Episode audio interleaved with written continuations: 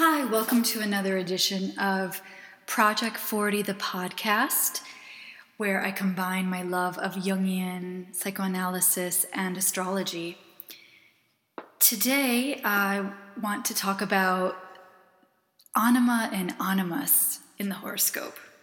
So, I have so many clients coming to me throughout the years, totally involved in this very intense art of shadow dancing with their partners, where we're seeing so much of what is unconscious in our own psyche presented to us in the form of that which we are struggling with in, in, in terms of the dynamic with the other person. So, in other words, you know, some people call this demonizing, like demonizing the other or projecting your issues onto the partner in more common terms.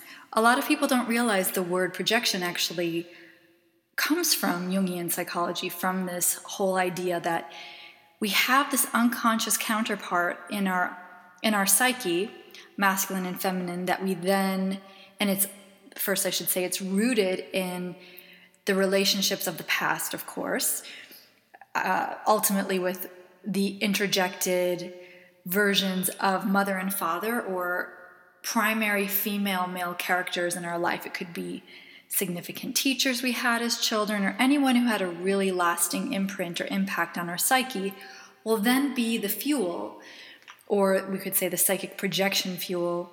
It kind of it, it basically lays the template for how we will see, interact, and even the lens that we will perceive the partner through.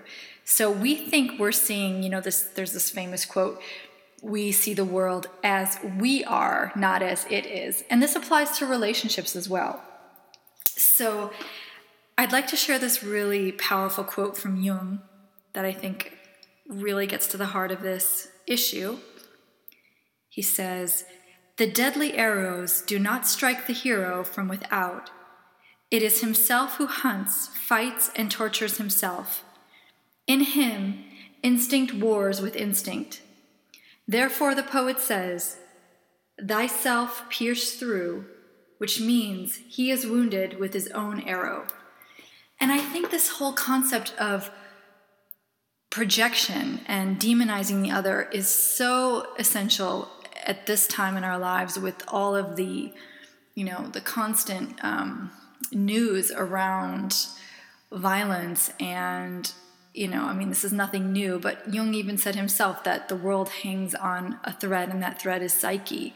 So, if we want to change the world, we start with what's going on in terms of the inner wars within us. And we see this first and foremost in our relationships, don't we? So, here is a little bit more of what I'd like to talk about in terms of shadow dancing, what I call shadow dancing in the chart, shadow dancing in relationships. It's this whole dance that we do where we're not sure what's ours, what's the other person's, and we're so sure that we're fighting something in the other, which often comes back to something unresolved in us. If we can't accept a particular behavior, or it can be even um, like a, a pattern or a habit or just something completely irrational about the other person that we find irrational in ourselves about why we cannot accept something in this other person. It may be something as simple as the way they chew their breakfast. Why does that irritate us so much? Or why do why are we so convinced that that other person holds either the key to our happiness or our demise? How are we projecting God or goddess onto this other person? These are all very relevant issues that could come up. And of course, with so much getting stirred up in our collective unconscious regarding our relationship to violence, the most recent topic, uh, of course, being the gun laws, right? So, this subject matter to me seems more critical than ever. If we're to become the change we wish to see in the world, we've got to look at how we handle the loaded guns in our own psyche, don't we? And I'm fascinated by how the horoscope can reveal to us all the ways in which we deal with our own defenses, our anger, our violence, and our own psychic weapon, weaponry. So let's take a look at how we can use the horoscope to break down um, everything from the you know the inner enemy, the inner um, inner god, inner goddess, all that we might project onto the other person. Of course, most of us would like to believe we are these, you know, quite sweet and civilized, um, you know, wonderful beings in relationship. And as Marianne Williamson says, you know, if you really want to know how someone is, get into a relationship with them because that's where all of the psychic closet demons and ghosts and goblins and all of our unconscious repressed material will really surface, right? You can really find out what is unhealed, what is unprocessed from our past by the way we do relationships. That's why relationships, I feel, are our deepest spiritual work. Relationships are amazing uh, mirrors for us, really, if we can use them. And the horoscope is, another, is another amazing mirror that we can access to understand A, how we do relationships, and ultimately how we're trying to do the relationship with ourselves in the individuation process of becoming who we really are and why we attract certain people into our lives to help us with the unconscious pieces of who we are and who we're trying to become. I often find with clients after severe breakups, for instance, or um, severe love losses, we could say, that one of the most healing um, remedies for them in terms of getting over the loss is to do the work of incorporating what it is that that person brought to their life. And we can really see this through the seventh house of the horoscope. The seventh house of the horoscope, or the descendant as it's also called, reveals to us the qualities in which we are perhaps very unconscious of, we can't see in ourselves, and we're looking to the other to bring to us because the seventh house often um, is representative of not only the way we do relationships, but the kind of partner or partners we're attracted to. Now, it's not only love partners in the seventh house, but you know, business partners and even clients are revealed by the energy of the seventh house, the archetype of the seventh house. So, I've done a lot of my work and research around this in my attempt to help my clients in the individuation process and most importantly in their relationships to understand why they keep attracting the same person over and over again, and what is it that they're in a shadow dance with. And the seventh house also reveals the unconscious anima and animus. Now, let's break that down a little bit because it is a Jungian term and you may not all be familiar with what an anima animus actually entails. So, Jung gives a definition of the animus as the deposit, as it were, of all of women's ancestral experiences of man. And not only that, he is also a creative and procreative being, not in the sense of masculine creativity, but in the sense that he brings forth something we might call the spermatic word. Now, this is why the words that women use are often so indicative of the state of their unconscious masculine energy. So, when the animus is not in a good not in a good place, we could say, not in a good state, you will often find women reverting to very extreme blanket statements that are hyper negative and exaggerated to the point of there's no reasoning with them. You know, things like, I'm so fat, this will never change, I know he doesn't love me, nothing is ever going to get better. Those kind of really intense, this is these are animus driven statements, negative animus driven statements, for instance. So just to give you a depiction of how the animus can work. And the way we might see this in the horoscope is depending on you know the sign on the cusp of the seventh house and then of course the planetary ruler and any aspects going on there which we'll get into some case examples um, in the next lecture on this but i wanted to at least start this lecture with um, with an intro on this this whole situation of anima and animus and how the horoscope is such a, an amazing tool to get to become more conscious of our own inner anima and animus. So the animus is the unconscious masculine constellation found in the female psyche. It's also known as the spirit or the spiritual force in a woman's psyche. The animus serves as a bridge between the ego and the unconscious. And as a woman becomes more conscious and individuated from her personal and her familial and her ancestral complexes, thus she becomes more conscious of her animus. The animus is also considered a composite of all of the male influences and imagery in a woman's life, and this could come from past lives. So it's any of these influences that have left an imprint upon her psyche. The father complex is one of the greatest influences in forming the animus. So I often spend a great deal of time with my clients trying to uncover the impact of the father and his influence, obviously, as a character in her psyche, as this will undoubtedly have one of the greatest impacts on the kind of masculine energy she draws into her life. The absence of the father during critical developmental years can constellate either a negative or a positive father complex, or some combination thereof. The positive version is the search for an idealized older father figure, or it could be an external um, search for validation um, of the person's self esteem, and there can be a hyperemphasis on worldly achievement. A negative version creates extreme fear and distrust of men and authority, and a great difficulty finding success in the world. Now, from a psychological perspective, one would definitely want to inquire deeper into the residual influence from the relationship with the father, as I mentioned earlier, and grandfathers, and you know, looking at both the maternal and paternal side and understanding the makeup of the animus. So, with my clients, what I'll often do is I'll look at their seventh house and we'll spend some time talking about that and how those archetypes might play in. For instance, if somebody had Gemini in the seventh house, we would want to look at what's going on with Mercury, obviously.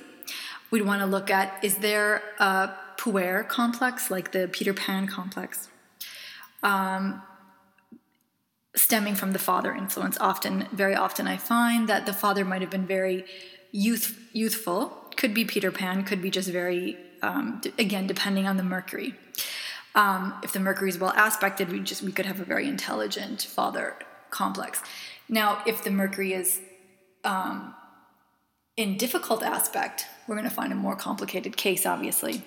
So, um, or let's say there is, as another example, let's use um, a seventh house um, of Aries, which is a great example for where you may be dealing with someone who's attracted to a very um, okay again depending on how mars is aspected and how you know the dignity of mars in the chart we could have anything from somebody who's a rageaholic um, with very little patience and a big temper or a narcissist or we could have a great emperor like the highest level of the archetype of aries a great father figure a great masculine presence um, really owning the masculine. So it just depends. Again so we have to look into all the details in the horoscope which, like I said, we'll do more in the next series on this.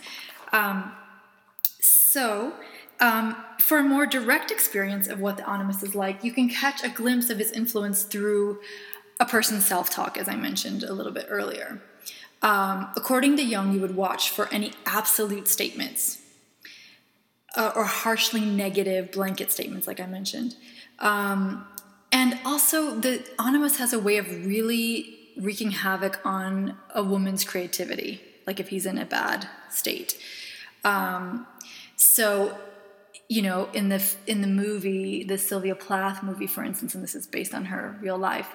Um, there's this scene in the movie where she is so creatively blocked um, that she, because she's given most of her animus power over to her husband, who's also a poet, and instead of writing poems, she's baking pies one after the other. And it kind of becomes a funny scene where, you know, instead of writing one word of poetry, she has like 12 pies baked. And this is also animus possession. So, according to Jung, the best defense against the animus is to think of putting his negative opinions, assumptions, and predictions in a test tube and sealing it up, and then moving forward with conviction and commitment. If you give the animus free rein, he will throw black paint over everything I guarantee it. Um, he'll have you continually doubting yourself, second guessing, looking for holes in everything. He's always looking for the negative. Uh, a famous Jungian analyst, Marion Woodman, tells a story about her how her analyst used to tell her to take her animus out for a drink, for a good drink, because he always had, you know, he was always in the way basically with all of his opinions and his negative statements. So that was his solution. The negative animus often appears to women in dreams in the form of a killer. and as a means of revealing self-destructive aspects lurking in the unconscious. So I have a lot of clients that come in with like people chase like a man chasing them or, or a straight up killer energy coming in trying to break into the house. So the transformational potential of working with the animus is the bridge to both spiritual and the creative potential of the soul. Of course, the work must be followed up with years of intensive self analysis, inner work, and journaling practice to see the real results. But here's a great key in where the horoscope can really help us to start to do the work of understanding that which is unconscious in ourselves. Now, I realize we're focusing mostly on animus in this um, podcast, and I'm realizing I may save anima for the the next one, just for you know, for respective attention spans, and also because I like to break things up as much as possible. So let's go through some potentials for different um, seventh house shadow energies for the shadow dancing. Um, so we will talk about um, Aries shadow to begin with, of course, and we'll go through all of them. So we'll just talk about uh, some different aspects. Um, so we'll take a little tour. And you can apply the, the descriptions that I'm going to give you to the descendant. And you can also, I would actually say, you could also apply these to the Saturn, which we didn't get into. But Saturn is also often an indication of animus energy, since we are focusing more on the animus in this podcast. So, the Aries shadow. When embracing the Aries shadow, one immediately thinks of primal scream energy, right? It's helpful to consider where the anger, selfishness, aggression, or competition was denied to the child or rejected in the child's instinctual responses. You often see anger that's been internalized or expressed in more passive aggressive means when the shadow energy is struggling for expressions. I often find clients with Aries uh, descendant with migraines or just general fatigue um, when there's no way of directly expressing frustration or other competitive Mars type of energies or instincts. Shadow, sim- shadow symbols um, for the Aries shadow include uh, the bossy boss, the bitch, the competitor, the warrior, uh, the man or the woman with a gun, weapons, boxers, competition in general, war, battle scenes, fights, accidents, injuries, ambulances, and rams.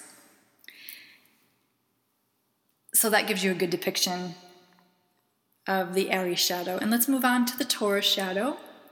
With the Taurus shadow, here we get a fear of loss of control or possession over the love object.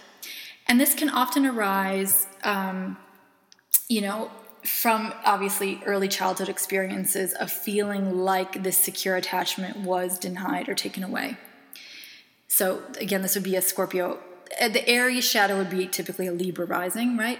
I mean, it would be a Libra rising, and the Taurus shadow would be a Scorpio rising. So, here we would want, with the Taurus shadow, we would want to look to see where Venus is trying to express herself in the horoscope.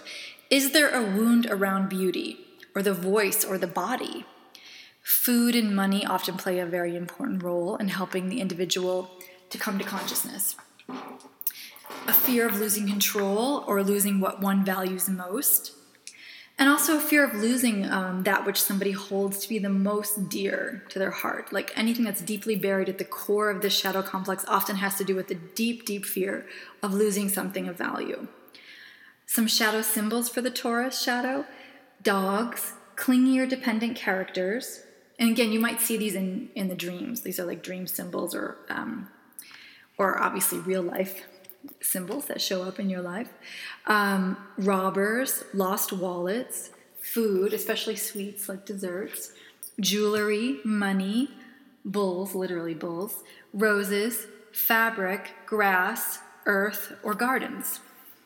Now, again, the Taurus shadow, I feel, really brings up where we're craving a deep sense of self-value which we obviously have to give to ourselves but if that's not if that's not happening there can be some deep codependent issues obviously too. Whenever we have venus energies on the descendant there can often be some deep codependent stuff going on because we're looking for our value in the other where we need to obviously find that within. We need to integrate that. Now gemini shadow Here, you know, I, I call this the one foot out the door shadow. So you may think it's always the other person or the partner that's got one foot out the door, but I often have my clients with the Sagittarius rising or Gemini shadow look at their own uh, commitment issues and the one foot out the door syndrome to see if this partner is mirroring something in themselves. So, other Gemini shadow themes are duplicity and evasiveness. Um, so, these two play a very important role in uncovering the shadow energy of the trickster. So, here we have the trickster energy. One often finds a puer or puella, that's the other version, the eternal youth archetype, as I mentioned earlier. That part of us that's terrified of growing up. Commitment issues often plague the life of this shadow figure. There is a quick mercurial, I don't want to grow up rebellion to the shadow that prefers causing mischief and quickly slipping in and out of situations to avoid getting caught or trapped. Inner splits and Jekyll and Hyde kinds of drama ensue.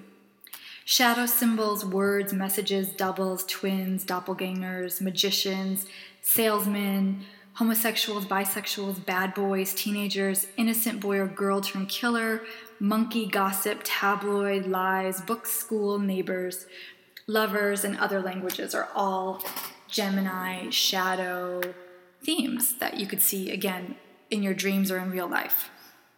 Moving on now to the Cancer shadow.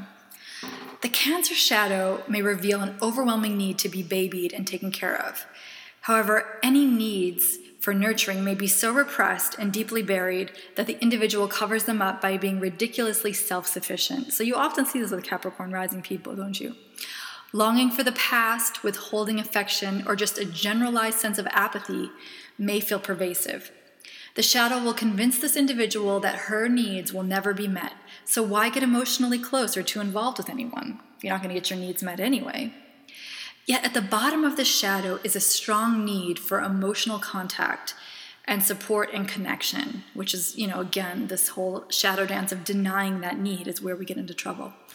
Shadow symbols for the Cancer bottles, photos from the past, mother figures, food, babies, nostalgic places, bathtubs, kitchens, vessels, pearls, breasts, nursing, childhood, and photo albums are just a few of the Cancer symbols.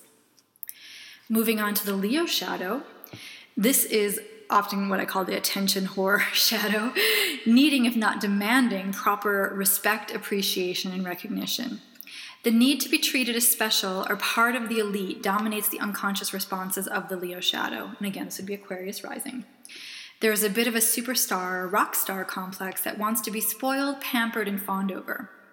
At the core of the shadow is the need to feel cherished and deeply loved, but this is often masked by a need to collect admirers and more superficial attention to prove how wanted the individual is.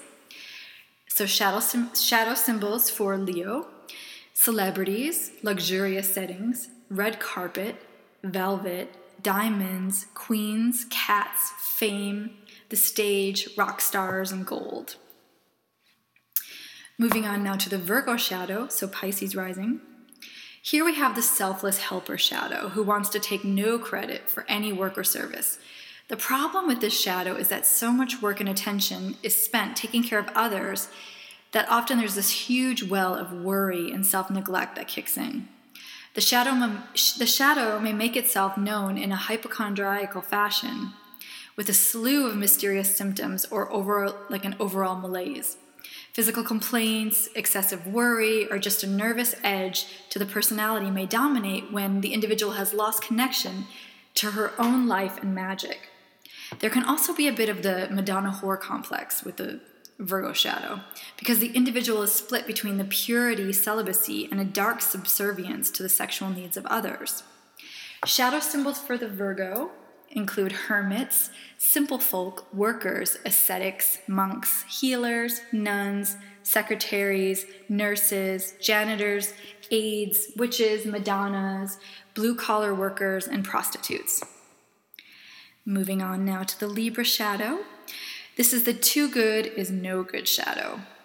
The need for harmony, connection, and partnership may be terrifying to the individual who's afraid to lose independence. Now, here we're dealing with Aries rising, right? Underlying this bravado and seemingly aggressive energy could be a soul simply scared of rejection and not being liked or not being good enough. There is a strong need to feel one is sweet and likable and, most importantly, beautiful. Shadow symbols for the Libra shadow weddings, beauty queens, models, the scales, court, couples, relationships, doves, peace, makeup, symmet- symmetrical images, roses, rose quartz, and trials like, like law trials, legal trials. now, the Scorpio shadow or Taurus rising. Here, many deep and dark secrets are buried in the shadow. There is the jealous femme fatale, femme fatale shadow, often cloaked in a persona of wanting to be loving, loyal, and supportive. If you dig deeper with the Scorpio shadow, shadow, you'll often discover a ruthless need to be number one and possess the object of one's desire. You may also discover a terror of death and a loss of control similar to the Taurus shadow. A person may have to work hard to recover the depths of her sexuality with the shadow. Often there may have been some childhood trauma or sexual abuse that has to be healed and reintegrated into the personality. Shadow symbols include death, graves, funerals, crows or ravens, skulls, sunsets, killers, poison, insects, subways, snakes, debt, taxes, underworld, scenes, and black imagery. Now, moving on to the Sagittarius shadow or Gemini rising. Here you may discover a bit of a dogmatic shadow lurking behind an extremely intelligent and seemingly versatile facade. As mentally flexible, tolerant, and neutral as this person may like to believe he or she is, when you scratch beneath the surface, you'll often uncover some very rigid beliefs that are not up for debate. Although this individual would never want to consider herself a preacher, often you'll find her shadow working a serious soapbox or two. The shadow symbols include religious figures, gurus, teachers, debates, Santa Claus type figures, horses, open fields, airplanes, sky, clouds, foreign people, foreign lands, scriptures, and rainbows. Okay, moving on now to the Capricorn shadow or Cancer rising. Here we have a shadow that is likely to give all of her power and authority over to another person while repressing her own need for structure, discipline, and boundaries. It may be easier to remain, and I'm saying she mostly because we, are approaching this first from the animus, animus, angle, sorry. So dealing with the feminine uh, unconscious piece. Uh, sorry, the, the masculine unconscious piece in the female psyche. So this shadow is likely to give all her all of her power and authority over to another while repressing her own need for structure, discipline, and boundaries. It may be easier to remain in the role of the child and force others into the role of strict or overly controlling of the strict or overly controlling parental figure that she's afraid of owning in her own psyche. Here's where people often fall into sadomasochistic patterns. If one does not own and integrate some aspect of shame or self doubt, one may constantly feel criticized, rejected, or judged by the partner of others. Sorry, the partner or others. So that, that shame and self doubt has to be integrated. Shadow symbols, wise elders, mountains, rocks, traditional scenes or images, antiquity, time, clocks, aging, father figures, bosses, authority figures black imagery, stones, dryness, and winter. And now moving on to the Aquarius shadow or Leo rising. All of the kinkier and eccentric aspects of the self often become concealed in the shadow. There is a hidden need to shock others in a way to test or perhaps even push them away to retain one's own individuality. There's often a fear of losing our own uniqueness or a quirky aspect by getting too close to others. We may feel we have to conform in some way. Often there's a dreaded refusal to get lost in a crowd or just become one of the masses. Shadow symbols include electricity, friends, communities, cr- crowds, groups, electronics, anything kinky or bizarre, rebels, humanitarians, stars, the universe, altruism, people with a detached or objective demeanor, lightning breakthroughs. So, last but not least, we come to the Pisces shadow or Virgo rising. And here we meet with the Savior complex and victim perpetrator constellation. So, as with Pisces in general, there are a multitude of possibilities with the shadow. The strongest themes seem to revolve around feeling victimized or helpless to change one's circumstances, to be in that kind of victim complex, right? Addictions um, or any other arena where there has been a merger or submersion or fusion with someone or something that's become idealized. This is also part of the Pisces shadow. If the someone or something is not truly of the realm of the divine, there is trouble because obviously there's going to be major disillusionment. Shadow symbols include ocean, swamps, swimming pools, fish, spiritual places, ashrams, hotels, mystics, unicorns, other worlds, fog, steam, deception, dancers, musicians, poets, illusions, mirages, attics, and wells. So, this introduction to understanding the animus in the horoscope as revealed by the seventh house as the unconscious counterpart to our perhaps more conscious dependence on the rising sign um, can open up a whole dialogue and a whole nother world of understanding what we might be projecting onto the partner um, or onto the others in our life. Um, and how important it is to take back those projections in the work of becoming whole within ourselves and the whole individuation process, which I find the horoscope to be an invaluable tool in revealing to us our unlived potential and who we are in process of becoming.